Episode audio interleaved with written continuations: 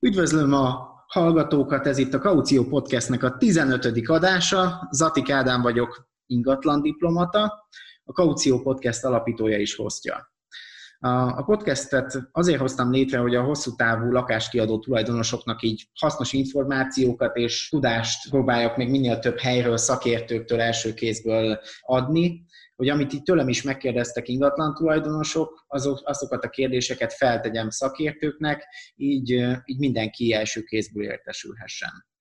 A mai vendégem az pedig Török Dávid, az Otthon Centrum ingatlan szakértője, aki 2018-ban és 2019-ben is az év tanácsadója lett a hálózatnál. Szervusz, Dávid! Szia, Ádám! Köszönöm szépen a meghívást! Köszönöm szépen, hogy elfogadtad a podcastre a, a meghívásunkat így az elején, amit így mindenkitől mostanság megkérdezek, nagyon kíváncsi vagyok, hogy neked így az elmúlt két hónapod így ezekkel a kiárási korlátozásokkal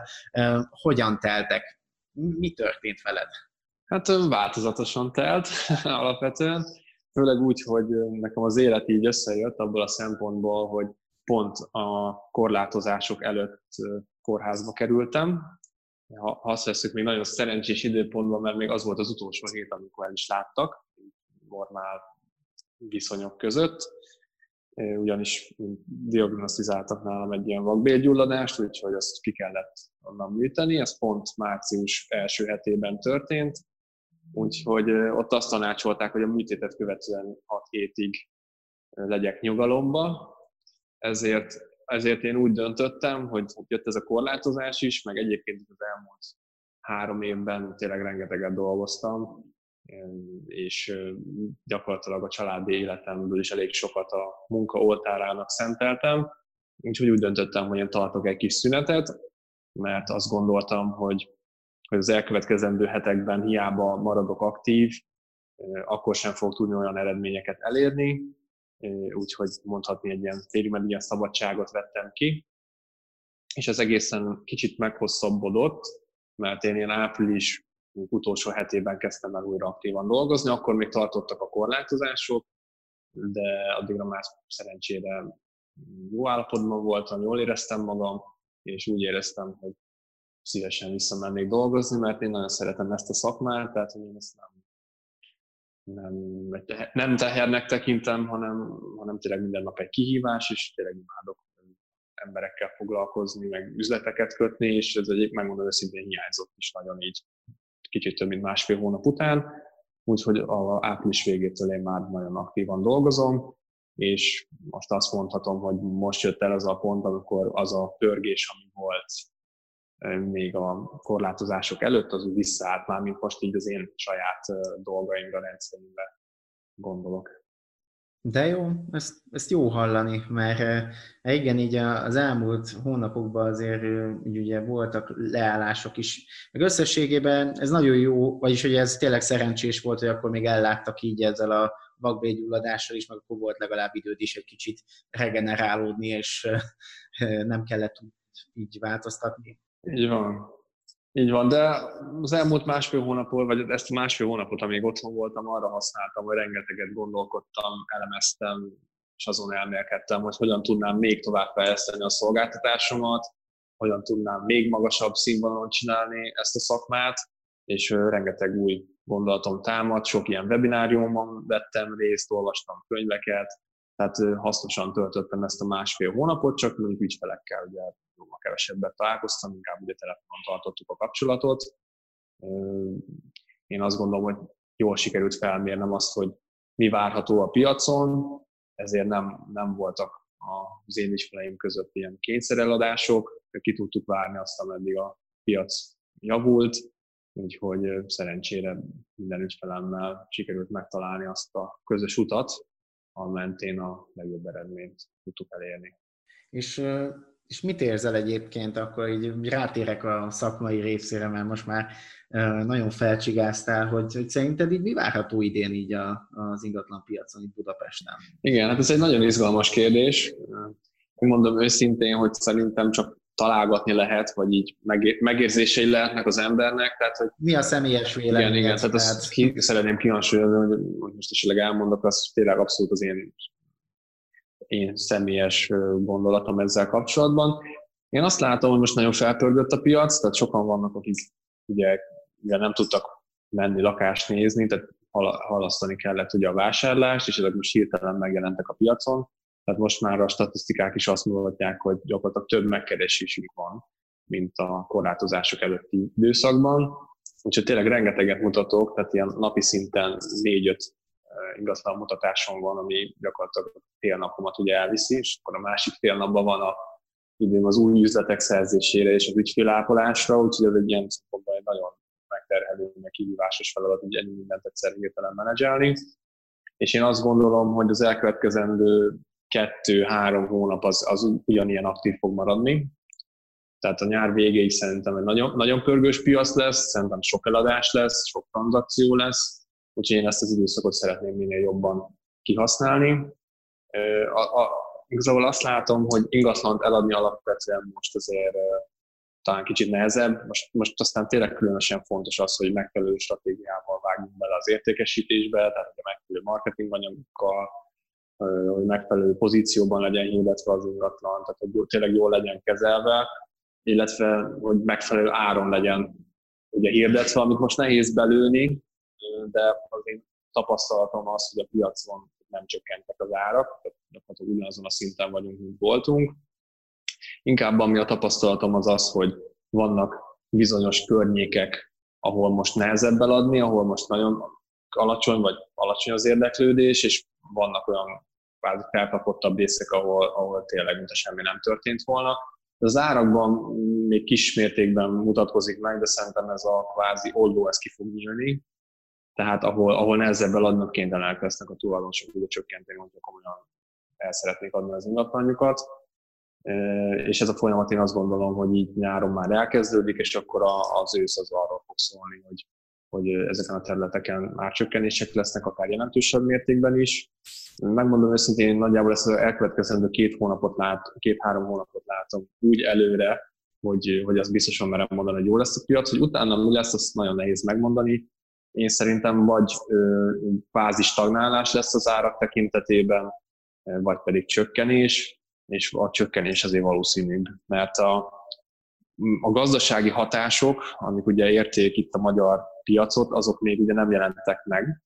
Tehát ugye most ért mindenki vissza az életbe, a csatasorokat most rendezi mindenki, és hát szerintem sokan lesznek, hogy nem fognak például visszavenni ugye munkaállományba, a bankok szerintem szigorítani, tehát szigorú fog maradni a bankoknak a finanszírozása, tehát nehezebb lesz pénzhez jutni, és én arra számítok, hogy a kamatok is nőni fognak, tehát drágább is lesz a pénz. Úgyhogy egy nagyon érdekes időszak lesz. Hát most az van, hogy Magyarország ugye a globális piacon egy icipici pont, és nagyon ki vagyunk téve ugye más országoknak, hát például ugye Németországnak, vagy nem közvetlenül, de Amerikának, vagy Kínának is, vagy akár ugye Oroszországnak is, és azért most, aki követi például a híreket, hogy Amerikában most jelen pillanatban mi zajlik, az nem éppen egy, hogy mondjam, sikersztori,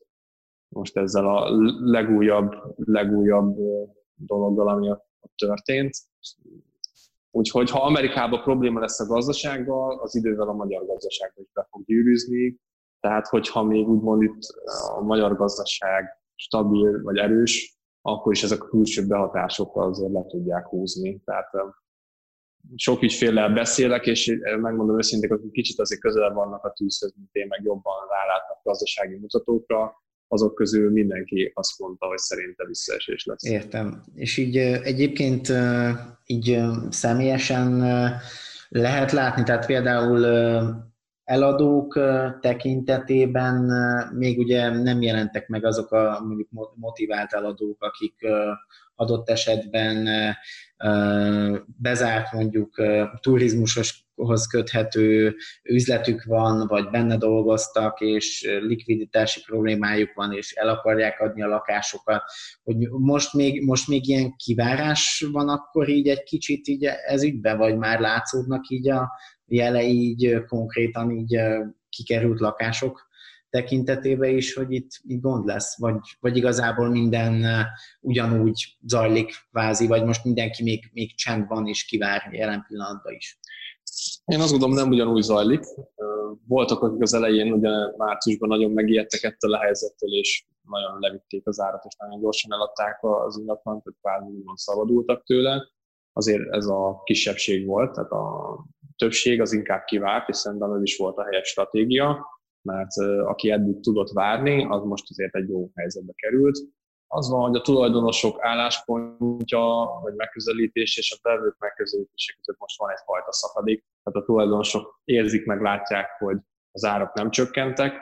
tehát továbbra is kitartják az árat, a vevők pedig abban a helyzetben vannak, hogy a média van mindenhol az elmúlt hónapokban arról lehetett olvasni, hogy átcsökkenés, meg nagyobb árakuk, és most ez miatt a vevők életük bizniszét szeretnék megkötni most hirtelen. Ez miatt mondjuk az irányárakhoz képest elég gyakori lett az ilyen 15-20 százalékos alkuval való bepróbálkozás, amiből nagyon nehezen lesz utána megegyezés. Tehát sokan jönnek nézni, van egyfajta bizonytalanság az ügyfelekbe, ez alatt azt értem, hogy nem is igazán tudják, hogy mit akarnak, meg kvázi a kis, az ő adott pénzükből a lehető legjobbat akarják kihozni, ez miatt sokkal több ingatlan tekintenek meg, mielőtt végső döntést hoznak, mint korábban, mm, ami, ami nehezíti azért az eladást. Tehát most van például olyan ingatlan, amit már 20-25-ször mutattunk így az elmúlt másfél hónapban, de még nem kaptunk ajánlatot a lakásra. És akkor ami, ami nem mondható, hogy tehát az jó, hogy sokan jönnek, de az meg nem jó, hogy nincs ajánlat, tehát ez részben persze annak is köszönhető, hogy a sok érdeklődő az olyan, hogy most kezdte a keresést, tehát ez az első, nem tudom, első, második, harmadik lakás, amit megnéz, tehát még nem, nincs egy tapasztalata, nem ért annyi impulzus, hogy döntést hozzon. Mondom, mindenki, mindenki nagyon jó üzletet akar kötni, és ez most nehezíti a dolgokat, de a jó adottságú lakások nagyon keresettek, és azt gondolom, hogy kelendők. Tehát például volt olyan eladásom, ami tíz nap alatt adtam el, úgyhogy áprilisban lett piacra téve az ingatlan.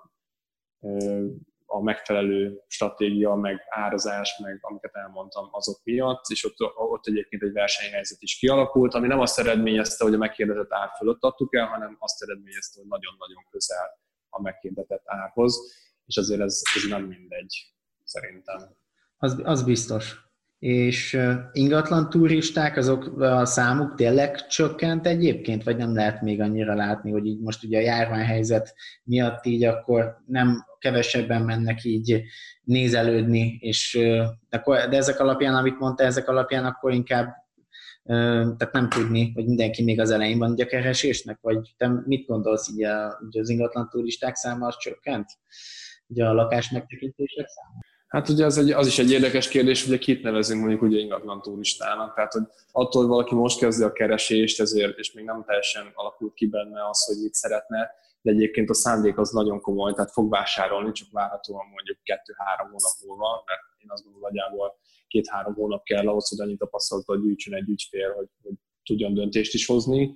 Azt nem nevezném turistának. A turista az, akinek nincs valós, nincs valós vételi szándéka Szerintem azért az ilyenből most kevesebb van, tehát inkább azért azok jönnek, néznek, akiknek van valós vételi szándék. Ami szerintem, amit így látok, hogy és, és ez okozhat majd azért problémát vagy nehézséget, az az, hogy nagyon sok ügyfél nem, nem tudja pontosan, hogy mennyi pénze van és ez egy nagyon nagy hiba. Tehát, hogyha valaki ingatlant szeretne vásárolni, még mielőtt elkezd ingatlanokat nézni, nagyon fontos, hogy a pénzügyi helyzetét felmérje. És ez azzal jár, hogy el kell menni hitel szakértőhöz, vagy a bankba, és informálódni kell, és meg kell tudni, hogy egyáltalán jogosult lesz a hitelre, ha igen, akkor mennyi hitelre lesz jogosult várhatóan, mert egészen más úgy ingatlant nézni, hogy tudom azt, hogy van, nem tudom, 40 millió forintom, és abból tudok gazdálkodni, vagy, vagy csak azt gondolom, hogy van 40 millió, de aztán amikor a helyzetbe kerülök, akkor kiderül, hogy csak 35 és, és azért ez nagyon nem mindegy. Tehát az ügyfelek részéről szerintem kellene az, hogy kicsit tudatosabban álljanak ez az egész folyamathoz. A, a másik kihívás pedig az, hogy nagyon sokan vannak olyan helyzetben, hogy elkezdtek már ingatlant nézni, megtalálják azt, ami ideális lenne a számukra, majd kiderül az, hogy el kell adniuk még egy ingatlant ahhoz, hogy a, ezt a kiszemelt ingatlant ezt megvásárolják. És ez megint csak nem jó, mert azért az értékesítés folyamata, tehát hossza, az növekedett. Tehát mondjuk most egy budapesti átlag statisztikát fogok mondani, egy 40-50 négyzetméteres téglalakásnak az átlagos értékesítési ideje most olyan három hónap a statisztikák szerint. Ez nem azt jelenti, hogy nem kellhet el egy hónapon belül, de mondjuk nem ez a jellemző, vagy valószínű, és benne van a pakiban az is, hogy fél év fog tartani, hát ez több tényezőtől ugye függ. De ezt nem kalkulálják bele az ügyfelek, és akkor nem mernek lépni azért, mert még nem adták el, hát a tulajdonos még nem fog várni egy bizonytalan anyagi helyzetben lévő vevőre. Tehát itt megint csak ugye a tudatosságra hívnám fel a figyelmet, hogy ha ingatlan kell eladni az, hogy vásároljunk, akkor megváltozott a piac. Eddig az volt, hogy nagyon nehéz volt ingatlan találni, ezért tényleg az volt a jó stratégia, hogy először megtalálni a megfelelőt, mert gyorsan el lehetett adni a sajátomat, de ez most kicsit azt mondanám, hogy megfordult, vagy így egyensúlyba került, tehát a kettő folyamatot szerintem párhuzamosan kell csinálni. Tehát, hogyha valakinek el kell adni ahhoz, hogy vegyen, akkor el kell kezdeni az eladásnak a folyamatát a kereséssel együtt. Az biztos, hogy, hogy így kimondva, ezt, ezt tényleg sokan, sokan nem mérik fel. Ez nagyon jó. Úgyhogy én, hogyha már csak egy dolog miatt megéri ezt meghallgatni a podcastet, az abszolút ez, és még csak a felénél se vagyunk, úgyhogy nagyon szuper. Akkor reméljük, hogy még legalább lesz két ilyen hasznos gondolatom.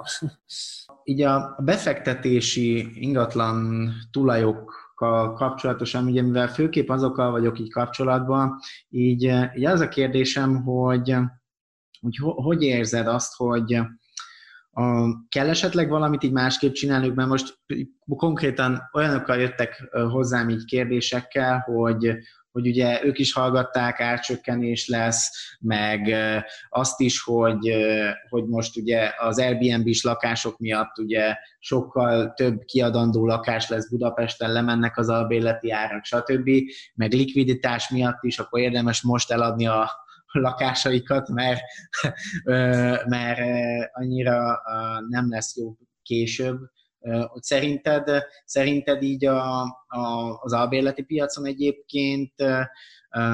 van változás, vagy nem tudom, hogy te e, ebbe így mennyire vagy benne, vagy mit látsz így,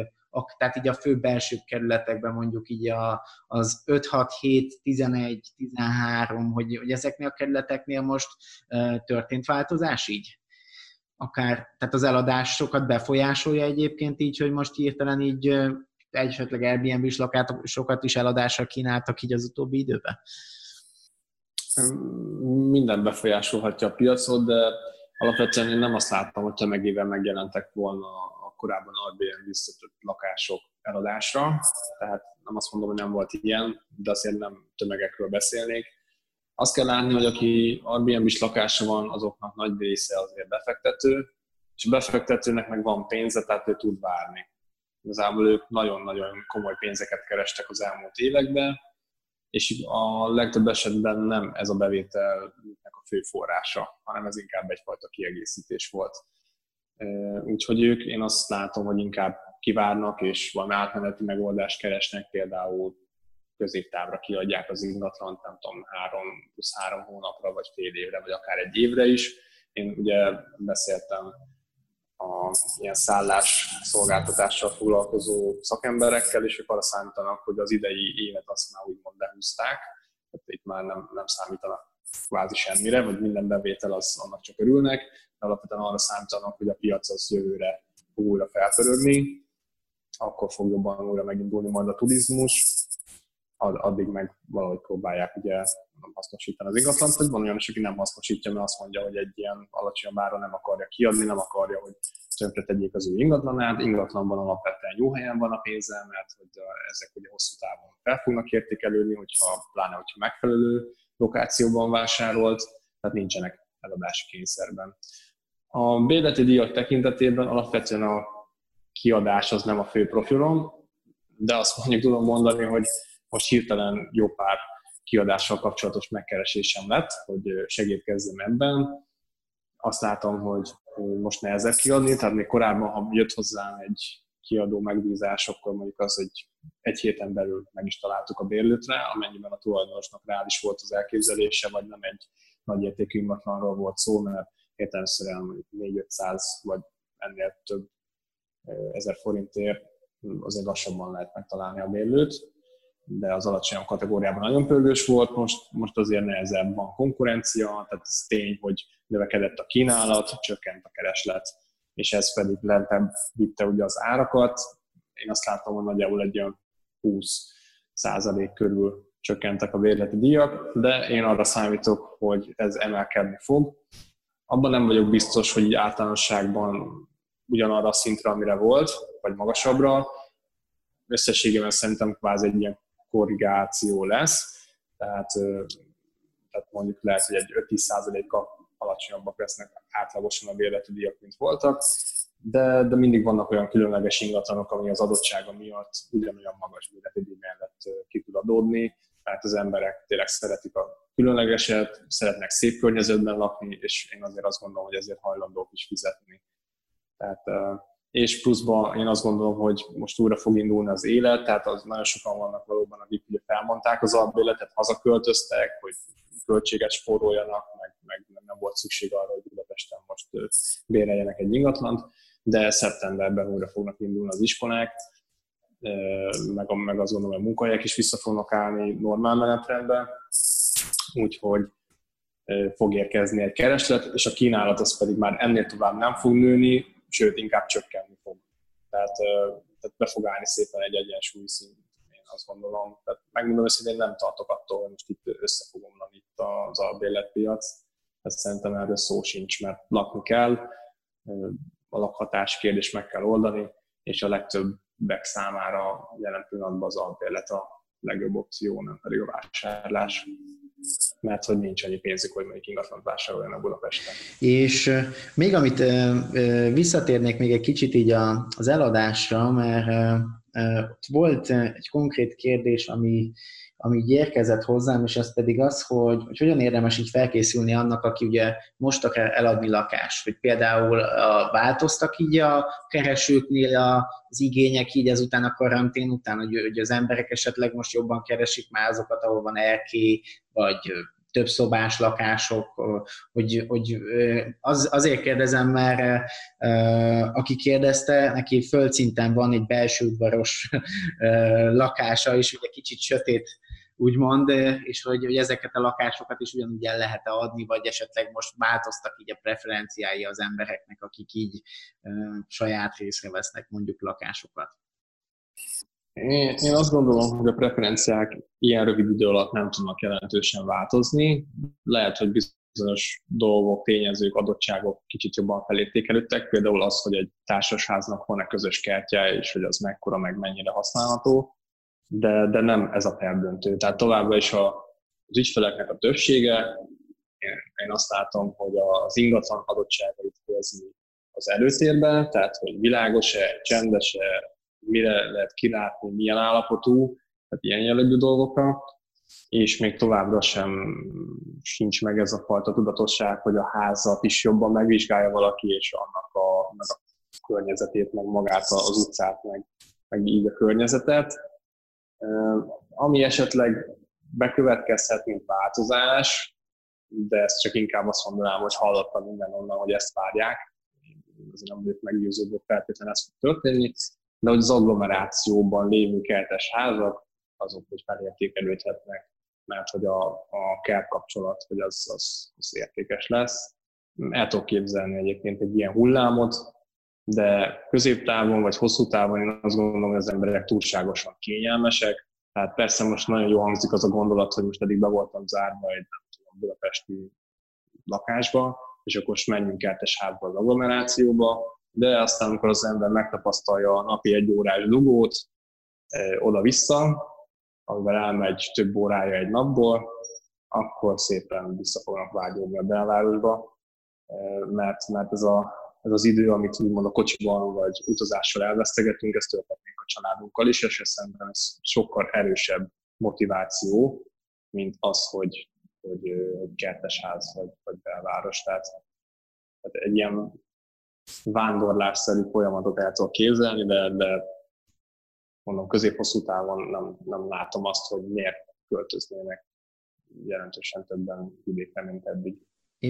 És itt bejön még ez a kérdésem, hogy így mit gondolsz így az új építésű lakásokra. Ugye most kerülnek átadásra szépen lassacskán azok a projektek, amiket ugye elkezdtek egy pár évvel ezelőtt, hogy ezek így, ezek most így mennyire változtatnak így a, a piacon, vagy adott esetben a kerületeknél, hogy, hogy ezek is ugye most kikerülnek majd szép lassan az összes ilyen lakás. Hogy így a fejlesztők adott esetben lehet valami áralkut kérni tőlük, hogy most így más helyzet van, vagy ők teljesen normál áron adják tovább, ami eddig volt így a négyzetméter ára a lakásaiknak, vagy esetleg lehet egy-két jó fogást találni így az új építésű projekteknél is. Én, én nagyon hiszek az új építésű lakásokban, és szerintem a hitemet eléggé megerősítő, saját magamnak is új építésűt vásároltam lakni is, meg befektetés, meg kiadási célból is. Tehát én nagyon-nagyon hiszek az új építésűben, és csak azt tudom javasolni, hogy mások is ebben gondolkozzanak, mert hosszú távon szerintem sokkal nagyobb értéknövekedési potenciál van egy ilyen új vagy újszerű épületben és lakásban, mint egy, mint egy régiben, de ez csak az én magán véleményem, bár hozzáteszem, hogy az elmúlt években több befektető is hallgatott rám ebben a tekintetben, és elég jó pénzeket sikerült keresnünk. Úgyhogy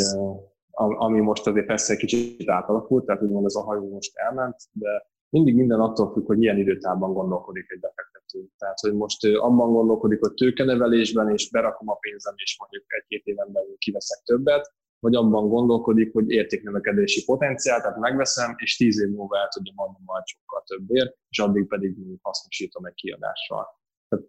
nagyon nem mindegy, hogy mi a stratégia, hogyha tudjuk azt, hogy ki milyen távban gondolkodik, akkor arra lehet megfelelő javaslatokat tenni, tehát szerintem ez teljesen egyedi, meg hát az sem mindegy, hogy bele kell egy olyat kalkulálni az egyenletbe, hogy mondjuk 5 év múlva esetleg szükség lehet arra a pénzre, és hogy kvázi likvid maradjon ez a pénz, tehát hogy olyan környéken, meg méretű, meg áru legyen az ingatlan, hogy azt akár gyorsan pénzé lehessen tenni, hogy arra hirtelen váratlanul szükség van. Tehát ezek mind nem mindegy mert mondjuk egy kisebb alapterületű, tehát egy 30-40 négyzetméteres garzon másfél szobás lakást, azt azért bármikor sokkal egyszerűbben és gyorsabban lehet bármilyen piacon értékesíteni, mint mondjuk egy 80-90-100 négyzetméteres nagy alapterületű és ezáltal ilyen magasabb árkategóriás ingatlant. Tehát ezért nagyon át kell gondolni, hogy ki milyen célból és milyen időtávban gondolkodik. Visszakanyarodva az új építésűekhez, én azt látom, hogy a beruházók azok kitartottak, de nem is tehetnek már, hiszen nagyon sok beruházás már annyira előadott állapotban van, hogy rengeteg pénzt ugye már belerakott a beruházó, vagy a saját pénzéből, vagy bankáltal. Tehát egyszerűen veszteséges lenne a projekt, hogy most jelentősen ára csökkentenének. Én azt látom, hogy most elkezdődött egy, egy, egy folyamat, amit meglátjuk, hogy hova fog vezetni, ami azt jelenti, hogy vannak ilyen akciók, ami akár mondjuk bizonyos, bizonyos fizetési ütemezéshez vannak kötve, vagy láttam ilyet is, hogy van áfa kedvezmény, és akkor nem tudom, elengedik az 5% áfát. Megmondom őszintén, olyan mélyen nem vizsgáltam ezt meg, hogy ez valós kedvezménye, vagy csak egy ilyen marketingfogás, de az azért általában lehet mondani, hogy a beruházók többségének azért kell, hogy legyen eladás, tehát lehet, hogy most egy kicsit az árban rugalmasabbak, mint mondjuk voltak korábban, mert tudták azt, hogy ha most a, én nem veszem meg, akkor majd jön holnap más, aki meg meg fogja venni az árért, most azért nem feltétlenül jön holnap valaki más, tehát jobban ragaszkodnak a beruházók az ügyfelekhez, úgyhogy ez akár egy lehetőség is lehet. De az, hogy ezzel valaki jó vagy rossz üzletet köt, azt továbbra is mondom, attól függ, hogy mi a stratégia és milyen időtávban gondolkodunk. Tehát hosszú távon szerintem nagyon jó befektetés az új építésű, azon belül meg hát szerintem nagyon meg kell nézni azt, hogy kitől és hol vásárol építési ingatlant, mert lehet azért arra számítani, hogy lesznek olyan beruházók, akik nagyon nehéz helyzetbe fognak kerülni. Tehát én azt látom, hogy azok a, azok a fejlesztők, akik már régóta a piacon vannak, sok lakást építettek, stabil hátterük van, ők, ők joggal számíthatnak arra, hogy az ingatlan kelendőbbek lesznek, mint másoknak, akiknek mondjuk nincsenek ilyen abszolút igen izgalmas, hogy, hogy, hogy melyik részen veszünk, és itt kérdezném azt meg, hogy ugye a 13. kerület ugye az iroda folyosó miatt ugye hihetetlen mennyiségű újépítésű projekt van most, és ugye még a, ugye a belvárosban én, ahogy láttam, főképp ugye külföldiek vettek idáig ezeket, ezeket a drágább projekteket, de hogy így a, mit gondolsz, még ugye a 11. kerületben szintén most nagyon sok készül el, hogy, hogy melyek azok a kerületek, ahol így, így fellendülés várható, vagy ahol így idáig kicsit csendesebb volt, de hogy ezek egy kicsit így, meg a fejlesztések is megdobják így a kerületet. Ami, ami kvázi így régebben a 13. kerület volt így újítás szempontjából, ugye, hogy új irodaházak épültek hozzájuk, meg ugye az embereknek az új építésű lakások. Hogy látsz most ilyet így Budapesten, ahol így, így nagyobb mozgás látható? Igen, hozzáteszem, hogy a 13. kerület az egy szerintem egy nagy sikertörténet, de ez kellett az is, hogy az önkormányzat is szerintem sok jó döntést hozott, és támogatta azt, hogy legyen fejlődés. Vannak olyan kerületek, ahol ezt nem annyira támogatják, és ezért nem tud beindulni egy hasonló folyamat, amely tehát én megmondom, hogy nem szeretnék senkinek ilyen befektetési tanácsokat adni, tehát most ez csak egy vélemény lesz, hogy én, én melyik területeket figyelem nagyon, nagyon erősen. Ilyen kerület a 11 mert hogy ott elég sok ilyen ipari terület van, ahol még vannak nagyon jó fejlesztési lehetőségek, ráadásul a Duna mellett, és a víznek a közelsége az azt szerintem rettentően értékes, mert hogy Dunai panorámája a keveseknek van, és hogy ezek a helyek számára ez csak fordni fog. Tehát, tehát a 11. kerület az, az szerintem abszolút egy olyan, amit nagyon érdemes közelről figyelemmel kísérni. Szerintem a 9. kerület is sok potenciált rejt magából, ott a Górdi háznak a környékén. Ott, az, ott, ott is nagyon nagy projektek vannak kilátásban, illetve a 13. kerületnek van egy olyan része a Lehel tér és az Árpád híd között, ami most szintén nagyon komoly beruházások vannak, ott tényleg ott rengeteg irodaház épült, tehát én ott is egy nagyon jelentős ár emelkedésre számítok, úgy hosszú távon. Illetve ami egy ilyen kicsit ilyen sötét ló, de nagyon érdemes rá odafigyelni, azt szerintem Csepel. Tehát oda, oda most olyan dolgokat terveznek, hogy ha csak a fele megvalósul, akkor a duplájára fognak nőni az árak az elkövetkező tíz évben. Tehát, ha ott megépült tényleg az atletika, ja, ott a zsíri... hát megépült ja. az atletika stadionnak a kiszolgáló része, ott Észak-Csepelben már láttam ilyen koncepcióterveket, hogy mit szeretnének, ha azt tényleg megcsinálják, az, az, egy, az egy hosszú fejlesztési folyamat lehet, mondjuk a Korvin sétányhoz tudnám hasonlítani, ami egy 20 év alatt teljesen átrajzolta a 8. kerületnek azt a részét, hát nagyjából az elkövetkező 20 éves ilyen nem tudom képzelni, hogy ez fog Csepelen is bekövetkezni. Úgyhogy én odafigyelek rá, de azért mondjuk ez egy hosszabb távú. Tehát ami, ami most így a közeljövőben, az a 11 meg a 13 az a bizonyos része, a 9 egy bizonyos része, illetve látok egyfajta folyamatot a harmadik kerületben is, hogy ott még vannak relatív jó árérték arányban lévő telkek, amik panorámások, és most egyre több fejlesztő megy a, a harmadik kerületben építeni, mert ugye közel van a belváros, tehát jó a tömegközlekedés, szép a környék, családias, tehát a harmadik kerületre is oda érdemes lehet oda figyelni én, én ezeket a kerületeket tartom most ilyen szempontból. Nagyon jó, nagyon jó, nagyon, nagyon szupereket mondtál megint, csak tényleg tény, igen, ez a mind a Csepeli, mind a harmadik kerület is abszolút érdekes. Utolsó kérdésként pedig azt kérdezném így összegzés, lezárás gyanánt, hogy így összességében mit tanácsolsz a hosszú távú bérbeadó ingatlan tulajdonosoknak, tehát lényegében befektetőknek így, így az elkövetkezendő időszakkal kapcsolatosan. Megint csak ismételni tudom magam, hogy attól függ, hogy mi a stratégia, tehát hogyha valaki ugye stabil jövedelmet akar, akkor nem érdemes kiszállni, szerintem. De ha viszont mondjuk tőkét szeretne növelni, akkor ez most lehet, hogy egy nagyon jó kiszállási pont, és akkor vissza lehet szállni majd a piacba egy megfelelő időpontban de ugye azt nem szabad elfelejteni, hogy amennyiben kiszállt, tehát valaki elad, akkor azt a passzív jövedelmet, ami a lakáskiadásból származott, az úgymond kiesik. Hát az, azzal azért akkor kalkulálni kell, hogy mondjuk a havi szinten bejött, nem tudom, 2 300 500 ezer forint, annak az egészétől vagy egy részétől ugye attól függ, hogy hány lakásból épül ugye fel ez a passzív jövedelem, attól ugye elesik, hogy is ez, ez az ő életét milyen szinten befolyásolja, vagy pedig egyáltalán nem befolyásolja. Szerintem ez egy nagyon fontos szempont.